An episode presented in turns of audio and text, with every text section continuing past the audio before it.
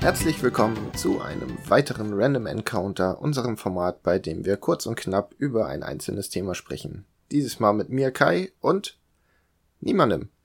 Ich habe mir nämlich überlegt, dass ich dieses Format nutzen möchte, um mit euch gelegentlich über Comics zu sprechen, die es nicht in die reguläre Folge geschafft haben.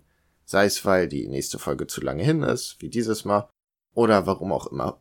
Also, Worum geht's diesmal? Es geht um Red Hood und die Outlaws Megaband 2 Bizarro Reborn. Ja, worum geht's? Erstmal eine kleine Spoilerwarnung. Ähm, es passiert am Ende des ersten Bandes etwas, bei dem man sich wahrscheinlich schon denken kann, dass es aufgelöst werden wird. Aber wenn ihr nicht erfahren wollt, wie und warum, auch wenn es direkt am Anfang des zweiten Bandes passiert, dann jetzt einfach ausschalten, denn ich werde nicht umhin kommen, das zu erwähnen. Also 3, 2, 1. So. Am Ende des letzten Bandes ist Bizarro gestorben. Vermeintlich. Denn, wie sich herausstellt, ist er nicht wirklich tot, er ist nur schwer verletzt.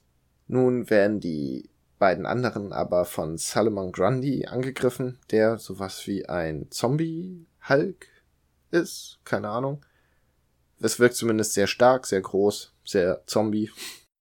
Jedenfalls kommen die anderen beiden überhaupt nicht gegen ihn an. Bizarro hört das, nimmt seine letzten Kräfte zusammen und rettet die beiden, um dann dem Tode noch näher zu sein. Drama, Drama. Lex Luthor taucht aber im letzten Moment auf und rettet Bizarro. Denn warum macht Lex Luthor etwas Eigennütziges? Erstmal scheint er inzwischen einer von den Guten zu sein, vermeintlich. Und zum anderen hat er Bizarro erschaffen, fühlt sich also bedingt für ihn verantwortlich.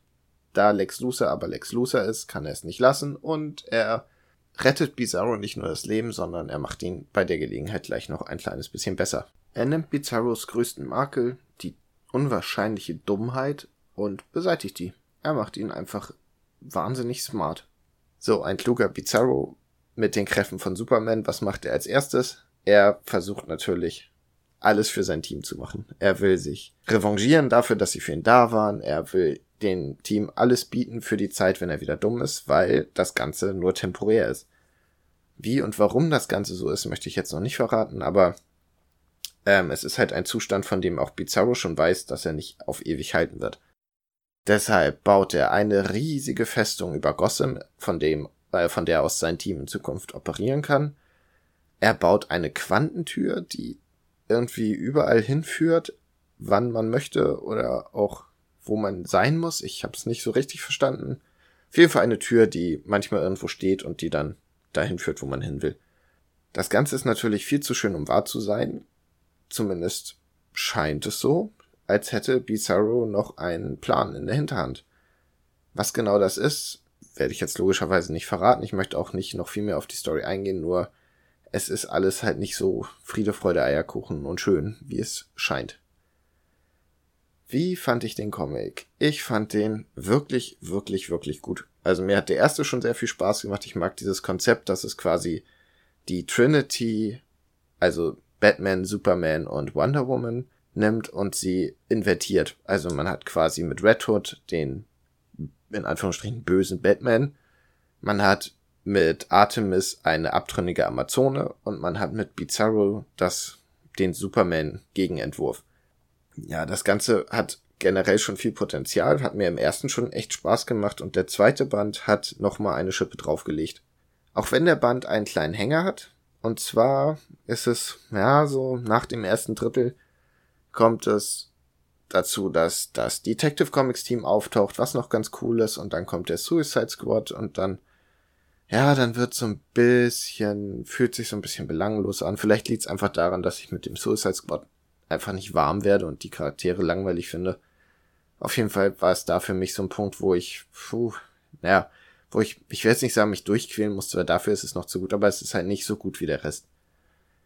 Was dann noch kommt, ist, es ist mittendrin ein Heft, das völlig losgelöst von der Story ist. Also, man hat sich gerade daran gewöhnt, okay, Bizarro ist schlau, Bizarro ist so ein bisschen jetzt der, der Kopf des Teams und regelt alles. Aber dann ist plötzlich ein Heft, in dem Bizarro wieder dumm ist und man weiß nicht so richtig warum, weil es fühlt sich an, als würde die Geschichte nochmal weitergehen. Und ich habe da auch mehrmals nochmal zurückgeblättert, geguckt, ob irgendwo ein Erklärtext ist, weil es kann ja durchaus bei DC mal sein, dass in einem anderen Heft oder in einem anderen Event oder so oder in einer anderen Serie irgendwas passiert und dann ist das auf einmal vom Tisch, aber, aber ich habe nichts dazu gefunden, also habe ich einfach weitergelesen und ein zugegeben sehr gute Geschichte, die aber offensichtlich irgendwie überhaupt nicht da reinpasst, denn im nächsten Heft ist Bizarro wieder klug.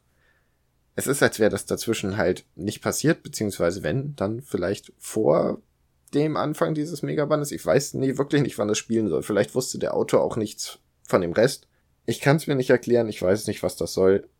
Ob man es nicht hätte erklären sollen oder besser platzieren können, keine Ahnung. Aber das war auch schon eigentlich der einzige Kritikpunkt, den ich hatte und es war auch nur ein halber, weil, wie gesagt, die andere Geschichte ist auch noch wirklich nicht schlecht. Ja, danach geht es weiter mit Bizarros Plänen und Bizarros Angst vor dem Verdummen.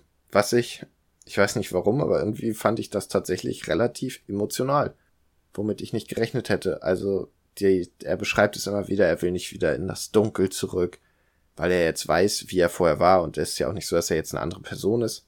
Er, er weiß, dass er, dass er seinen ganzen Intellekt, die ganze Welt steht im Moment offen, er versteht im Grunde alles, weil er super, super smart ist und er möchte einfach nicht wieder zurück. Er möchte einfach nicht wieder der Alte sein. Er möchte nicht wieder der, der stumpfe, liebenswerte Vollidiot sein, der seiner Meinung nach halt dem Team nicht so sehr helfen kann, wie er es jetzt im Moment kann. Ich fand das ziemlich traurig, vor allem wie es inszeniert ist, war. Huiuiui. Keine Ahnung, warum mich das so gecatcht hat. Vielleicht ging es euch anders. Aber mich hat's voll und ganz abgeholt. Dazu gibt's noch ein bisschen Hintergrund zu Red Hood. Was hat's mit Red Hoods Familie auf sich? Sein ja, wie soll ich sagen, sein, sein, sein Konflikt mit Batman wird ein bisschen beleuchtet, aber auch nicht zu sehr. Es gibt einen Kampf gegen das Verbrechen, der aber dieses Mal irgendwie im Hintergrund ist. Unter anderem aus Gründen, auf die ich jetzt nicht eingehen will, weil es ein bisschen gespoilt wäre. Sagen wir einfach, es geht diesmal mehr um das Team als um einen großen bösen Antagonisten. Außerdem, was ich sehr cool fand, war, es wird zwischendurch das Handlangerleben beleuchtet. Also Wer sich schon immer gefragt hat, wie das Leben von diesen kleinen Helferlein aussieht, die kostümiert neben den Superschurken stehen, der findet hier zumindest eine teilweise Antwort. Es geht ein bisschen darum, wie die ihren Job kriegen. Es gibt so eine Art, ja, ich will nicht sagen Messe, so eine Jobbörse, wo die sich treffen und dann ist so, hey, du, du bist es doch, du hast doch auch mal für den Riddler gearbeitet. Ach ja, stimmt. Ja, hey, du, haben wir nicht zusammen für Calendarman gearbeitet? Ja, stimmt, ey, wie geht's dir und so. Das fand ich irgendwie ganz lustig und es geht ein bisschen darum, wie man in diesen Job reinrutscht.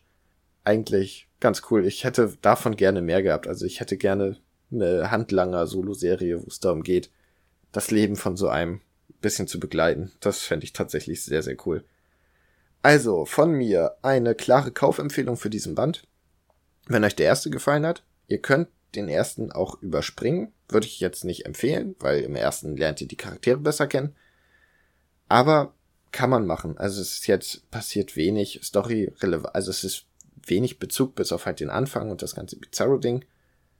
Und man kann vieles sich, glaube ich, aus dem Infotext, der am Anfang ist, herleiten. Also ihr müsst den ersten nicht lesen. Ich würde es aber an eurer Stelle machen. Und ich würde den zweiten an eurer Stelle auch lesen, weil der wirklich gut ist.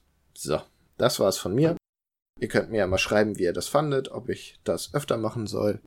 Und ja, dann sag ich Tschüss.